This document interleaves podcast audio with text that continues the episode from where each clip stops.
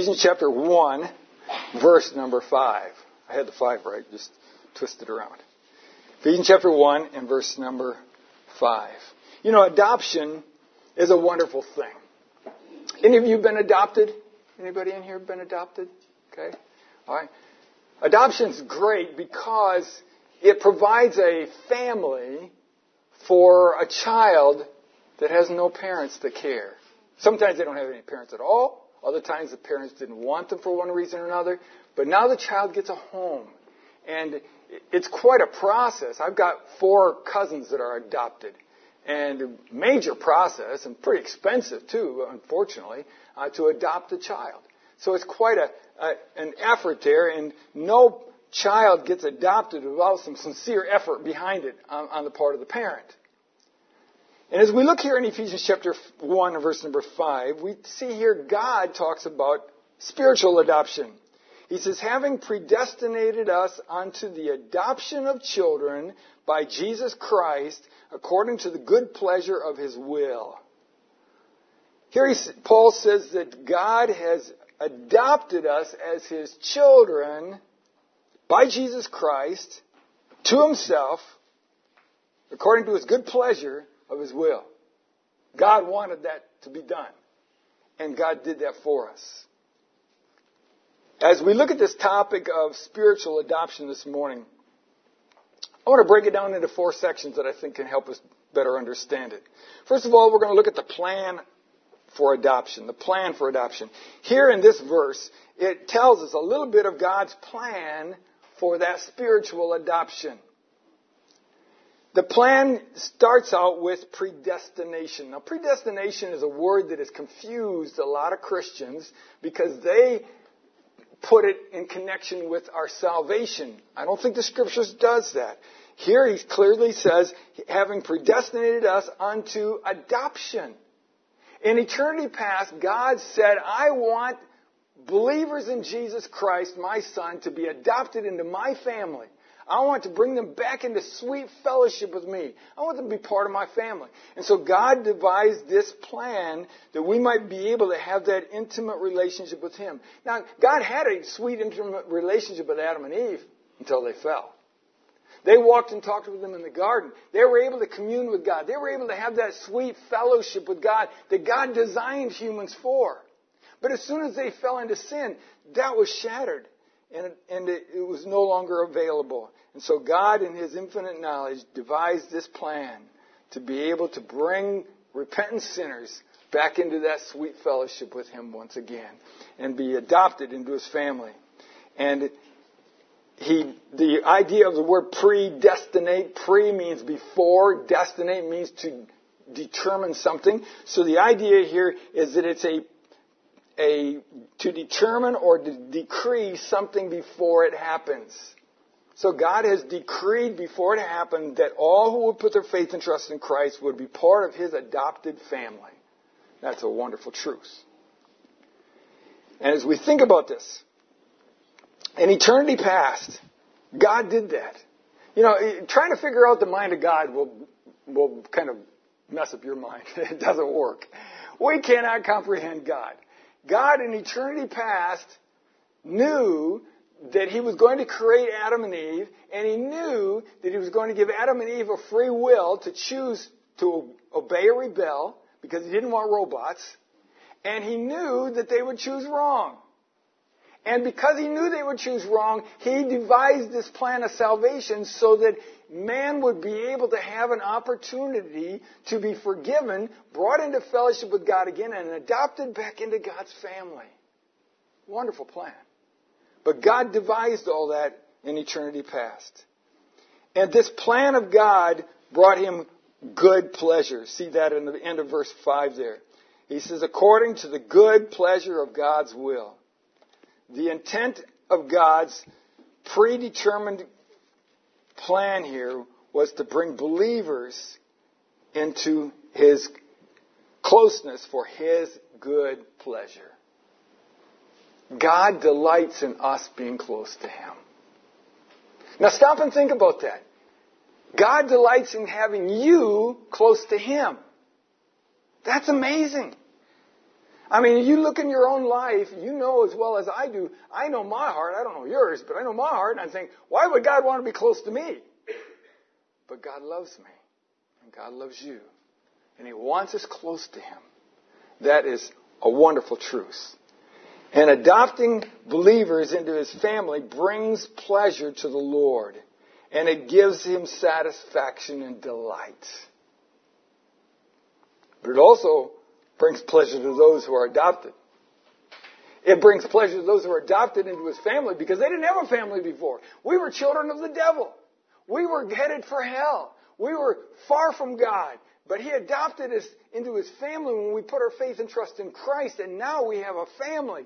We have a home. We have a father. We have one who loves us and cares for us. And that is absolutely amazing.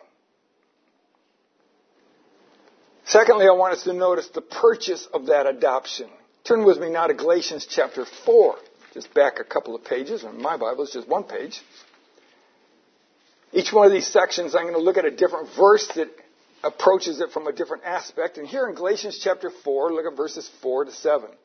Verse number 4. But when the fullness of time was come, God sent forth his Son, made of a woman, made under the law, to redeem them that were under the law, that we might receive the adoption of sons. And because ye are sons, God has sent forth the Spirit of His Son into your hearts, crying, Abba, Father. Wherefore, thou art no more a servant, but a son.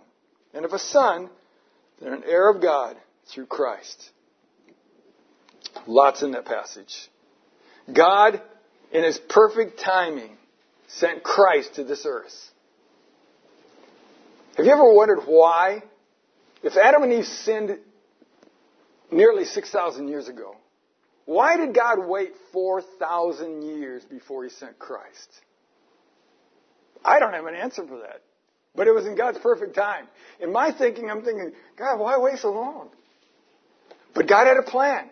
God knew exactly what he was doing.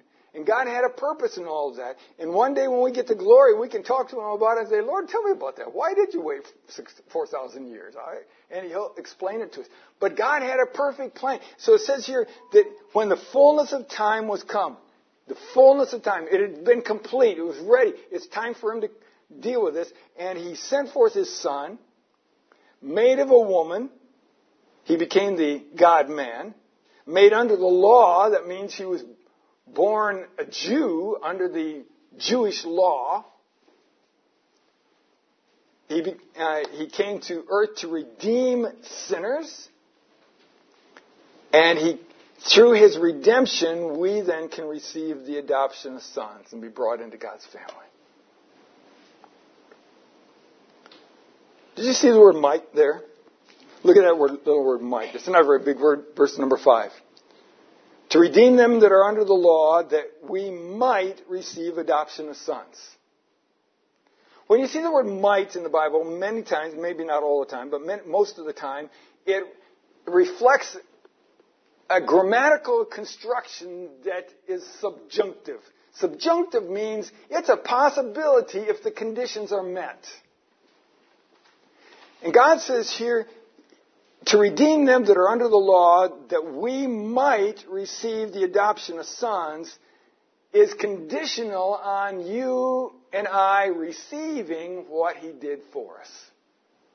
If we don't receive Christ as our Savior, we will not be adopted into His family.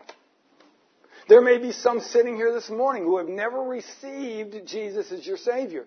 You're not part of God's family. You're still a child of the devil.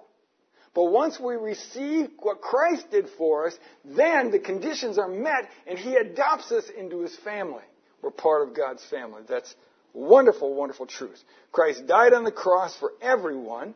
1 Timothy chapter 2 verse 6 tells us that very clearly. Who have, that he, he died for all people. However, only those who repent and believe can be, receive His salvation and His adoption. Now, believers have a new relationship with God. Believers now have the Spirit of God's Son, the Holy Spirit, in their hearts. We see it in verse number six. Alright, and because ye are sons, God has sent forth his Spirit, the Spirit of his Son, into your hearts, crying, Abba, Father. It's interesting here. He says that having the Spirit of God living in us enables us as believers to have a close, intimate fellowship with God. He says we can call him Abba, Father. There's a lot of uncertainty about that little term, Abba, but it is an Aramaic term. Most of the New Testament, well, virtually all the New Testament was written in Greek. But this was an Aramaic term. And it, it was a term that referred to a fondness, a closeness. And we'll see that in the definition I'm going to give you just a moment here. It seems to express a sort of affectionate fondness, as one commentator stated, and it, it, the claim that it parallels the word daddy is a possibility. I don't know that that's an absolute, but it is a possibility. You know, when we think of daddy as a, you know, when you refer to your father as daddy, that's, that's not something the neighbors call him. That's something you call him because you're close to him. That's a close, intimate relationship. Another commentator put it this way. He says, this term denotes childlike intimacy and trust, not disrespect. All right, so to call God Abba is not a disrespectful thing. It, it's close, intimate trust. It undoubtedly, he continues, it undoubtedly expresses the new relationship with God proclaimed and lived out by Jesus and then experienced by believers in Him. Right? So as a believer in Christ, we have a close relationship with the Father, and we are now able to refer to Him as our Abba Father, that close, intimate relationship that brings us near to God. Being a child of God, we become an heir of God through Christ. We'll look more at this in just a moment, but let's just read that verse number seven. He says, Wherefore, thou art no more a servant, but a son, and if a son, then an heir of God through Christ. What's an heir? An heir is someone who inherits something that you have. Right? Generally takes place after a death. Someone dies and then all that they have is passed on to their heirs those who they've designated to be the ones that receive what they have. And God says that we are heirs of Him. So we've looked here at the at the plan of adoption. We've looked at the purchase of adoption. Now let's look at the process of adoption. Romans chapter 8. Romans chapter 8. We're going to be in verse number 23. Romans chapter 8 and look at verse number 23. Romans chapter 8, verse number 23. And not only they, but ourselves also, which have the first fruits of the Spirit, even we ourselves groan within ourselves, waiting for the adoption to wit the redemption of our body. Now, this seems a bit unusual. He says we're waiting for the adoption. Now, I, I, I, I, thought Paul just told us in Ephesians that we're adopted into God's family. Well, that's true. But he's going to explain something here for us. We become children of God at salvation. John chapter 1 verse 12 and 13 says, But as many as received him, to them gave he power to become the sons of God, even to them that believe in his name, which were born not of blood, nor of the will of the flesh, nor the will of man, but of God. He says we're brought into God's family. We become His child the moment we trust Christ as our Savior. It is true that we become that children of God at salvation. However, though God's uh, children, we do not yet live with Him. And this limits our privileges a, as a son. Now, yes, it is true. God's everywhere, and I'm not denying that. But we're not actually in heaven living with Him, walking and talking with God in the streets of heaven. We're not there yet. We are His children, but we haven't gone home yet. And so, when He tells us here in our text here in Romans 8:23, He's describing the completion of our adoption that we are waiting for. Again, verse 23 at the end, he, he says even ourselves groan within ourselves, waiting for the adoption. Waiting for the adoption. So he's waiting for what? Well, he tells us what it is. To wit, he says, in other words, the redemption of our body. The redemption of our body. Alright? Right now we've been redeemed, but not completely redeemed. Because we're still here. When we go to heaven, He'll redeem us completely and take us to Himself, no longer subject to sin anymore. That'll be wonderful. The redemption will be complete. The adoption will also be complete at that time. All right, He has adopted us. We're God's children, but we're still here instead of up there. And so one day, He's going to take us up to glory with Him. We're going to be brought into His presence. And when we are, we will be, our adoption will be complete. Our redemption will be complete. We see another reference to this over in the book of Ephesians, chapter 1. Let me just read that. It tells us that the Spirit of God is living in us. Ephesians, chapter 1 and verse number 13 says, In whom you also trusted after that you heard the word of truth, the gospel of your salvation, in whom also, after that you believed, you were sealed with the Holy Spirit of promise, which is the earnest of our inheritance Notice this, until the redemption of the purchased possession under the praise of his glory. He says we're redeemed, we're saved, but he says the Spirit of God lives in us until the purchase, the, until he takes us to glory is what he says. Until he takes us to heaven to be with him and we're redeemed and taken to glory. We, the Spirit of God lives in us as God's down payment of all that's coming ahead wonderful truth there. So, as we look at this, the, uh, every true believer then has the indwelling Holy Spirit of God. You know, that's an important thing to remember. There's those among the charismatics that will teach and say that you, uh, you, you've been saved, that's good. Have you got the Spirit yet? What do you say? Say, just tell him to read Romans 8, 9. It says there in Romans chapter 8 and verse number 9, it explains that. Romans chapter 8 and verse number 9, he says, For as I, uh, for I was, uh, uh, maybe, no, oh, sorry, I was in the wrong chapter. 8 and chapter 8, 9. But ye are not in the flesh, but in the Spirit, if so be that the Spirit of God dwell in you. Now, if any man have not the Spirit of Christ, what are those next four words?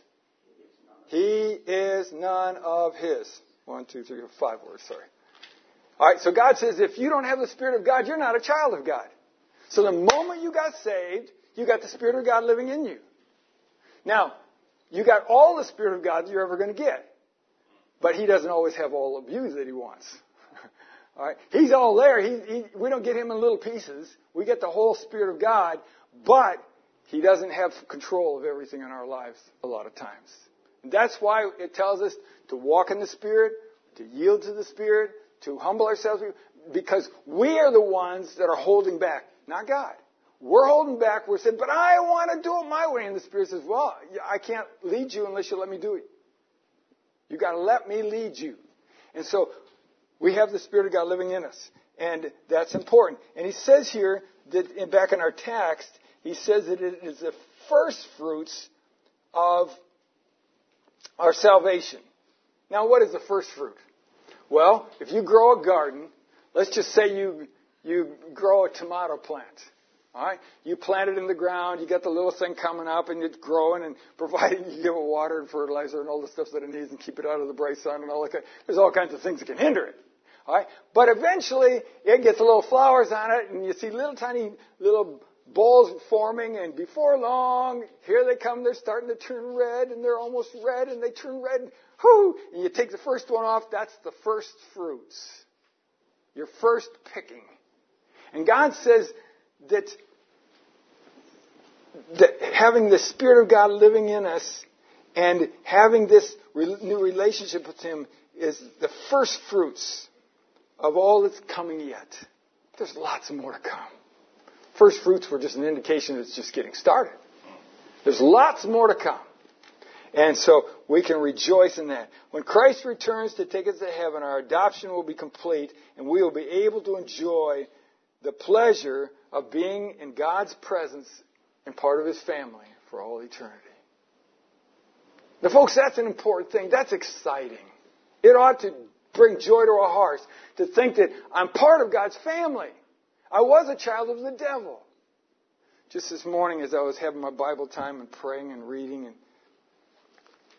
thought came to my mind, and I, I just talked to the Lord about it for a bit. And I thought, you know, I would be greatly benefited in my Christian walk if I had a better glimpse of the hell that God saved me from. So many times, I don't think we realize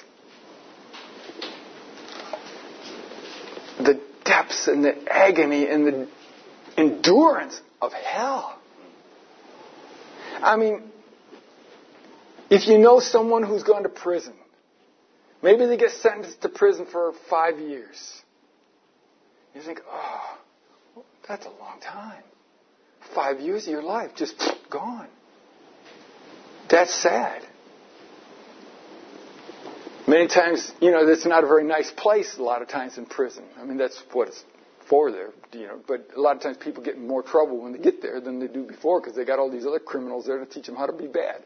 But, you know, it's, it's not a good place. But can you imagine being sentenced not to five years, not to 50 years, not to 500 years, but for eternity separated from God, never, ever to escape, never, ever to enjoy heaven, never, ever to be happy again, never to have anything that would be nice or good or pleasant or, or enjoyable ever, ever again. That is, that ought to just tear us up inside. And to think that that's where I was headed. But Jesus rescued me. He paid the debt for me. He bought me back, set me free, delivered me, and then made me his child. That is amazing. We ought to rejoice and say, Praise God for the adoption of believers. What a blessing to be part of God's family. That brings us to our last point the privilege of adoption. Kind of bled over into this a little bit as I've been talking here, but in Romans chapter 8, now look at verse number 15. Romans chapter 8 and verse number 15.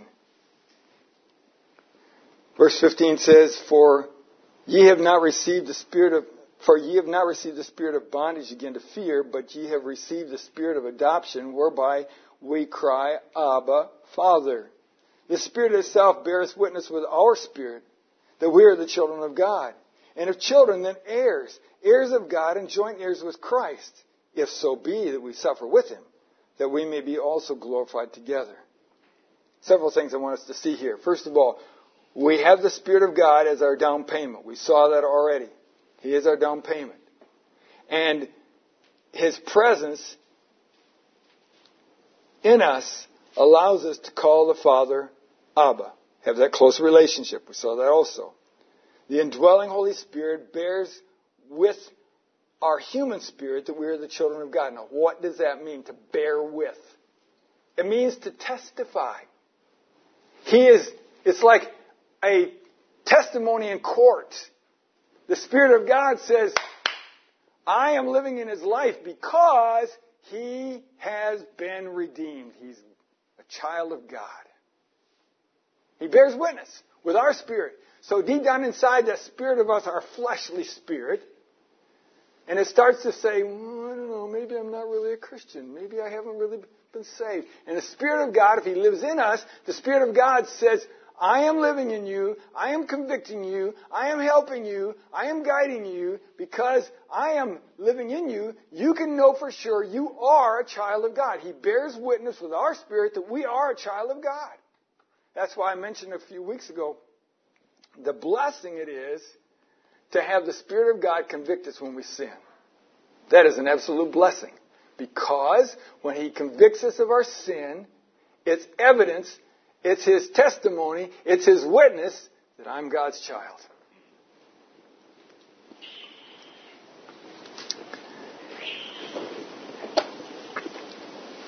when we think about this, if there's not that witness in your heart, if the Spirit of God does not convict and guide and produce fruit in your life, these are all evidences that you're not a child of God.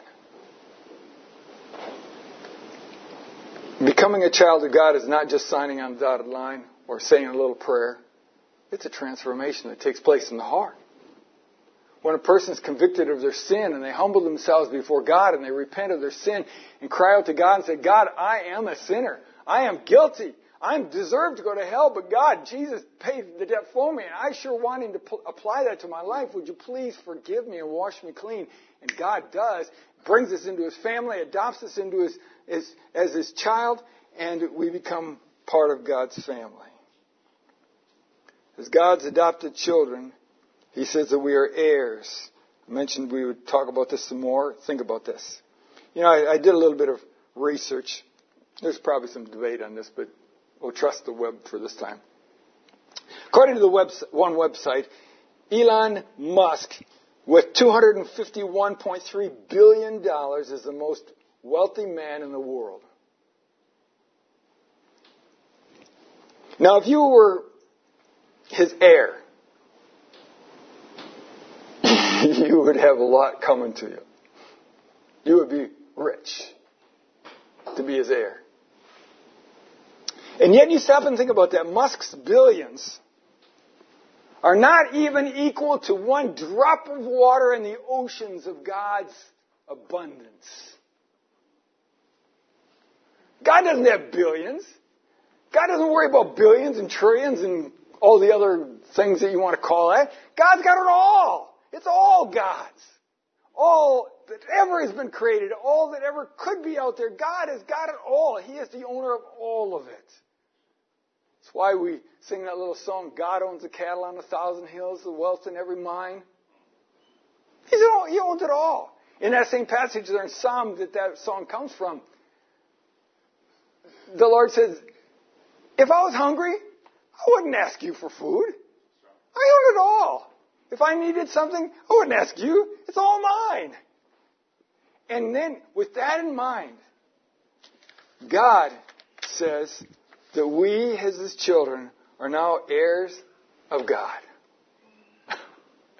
We're heirs of God.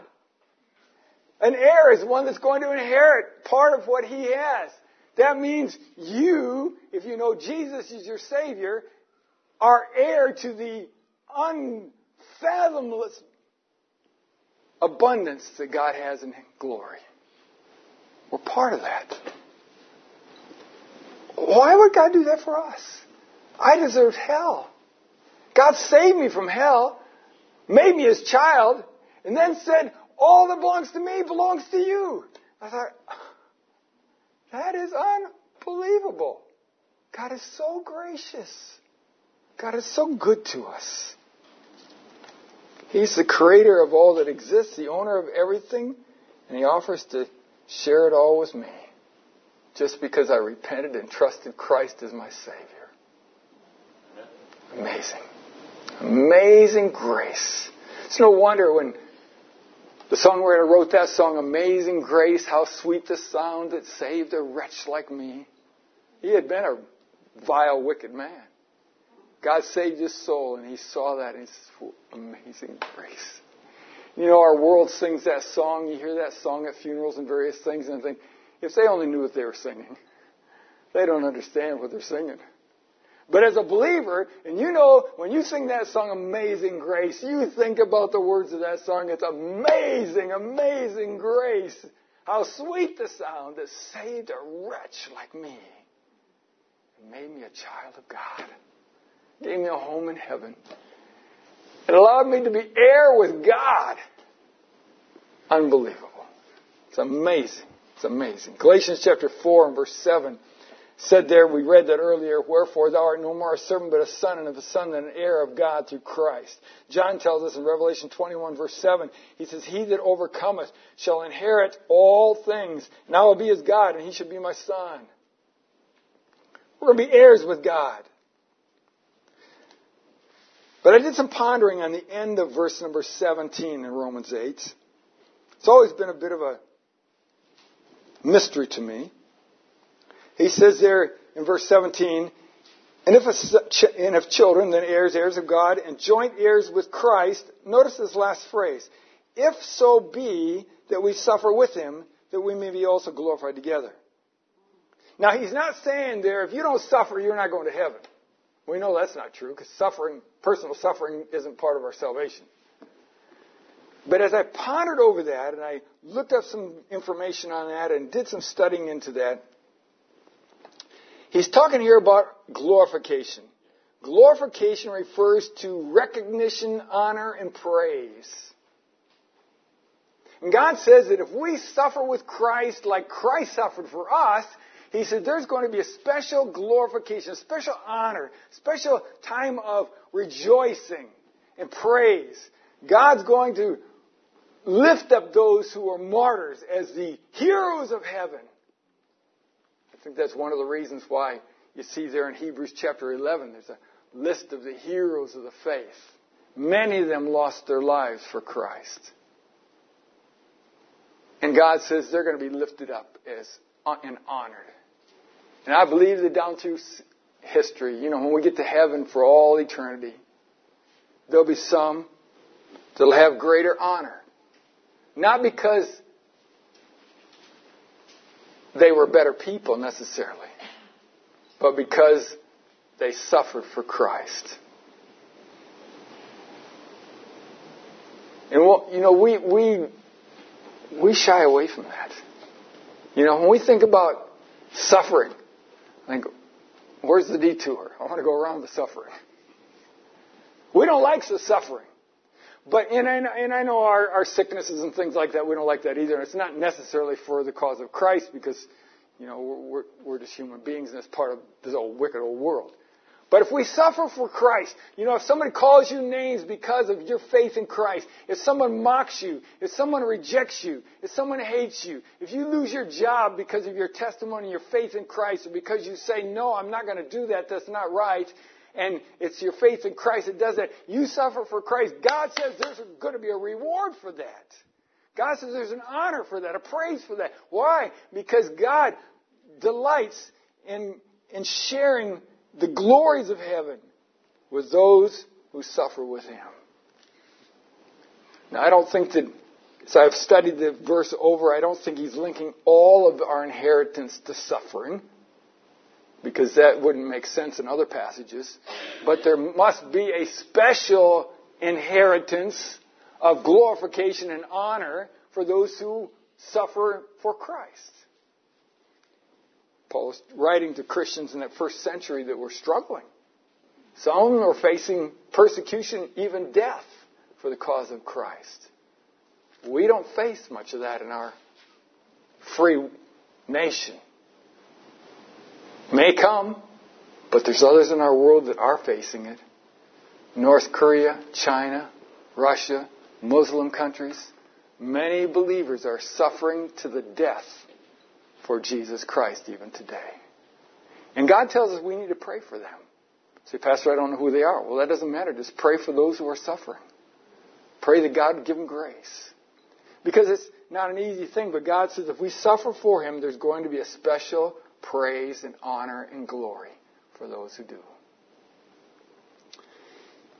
If you truly know Jesus Christ as your Savior, and through faith in Jesus Christ, you've put your trust in Him, God's adopted you into his family. You're not a child of the devil anymore. He rescued you from the devil, brought you into his family. You're his child. We've seen this morning the plan of for God's plan for adoption, the purchase of adoption, the process of adoption, and the privilege of adoption. We are privileged people. Being a child of God is an amazing privilege. Why would God give us all that? It was enough just to keep us out of hell. But not only did He take us out of hell, but He gave us a wonderful home in heaven and made us His children. And then gave us all the inheritance of His glory in heaven. at our disposal. Amazing. Amazing love. We have a great and a wonderful God. As we think about that this morning, whether your family in this life was rich or poor, happy or sad, well known or unknown, Christians or unbelievers. If you know Jesus Christ as your Savior, you're now a child of the King. God Almighty, the Lord of Lords and King of Kings, the sovereign of the universe, is your Father. You're part of His family. And one day He's going to welcome you into glory. And you'll be able to cl- come close to Him in fellowship with God because of your faith in Jesus Christ. We need to ask ourselves are we living a life that is clean and pure and godly, that honors our Father in heaven, the King of kings, the Lord of lords? Are there things in your life that if he was to come back this afternoon, he would find that put him to shame? If there is, he's told us what to do about it. He says, confess it and forsake it. Get it out of your life. Let me take control. I've given you the Holy Spirit.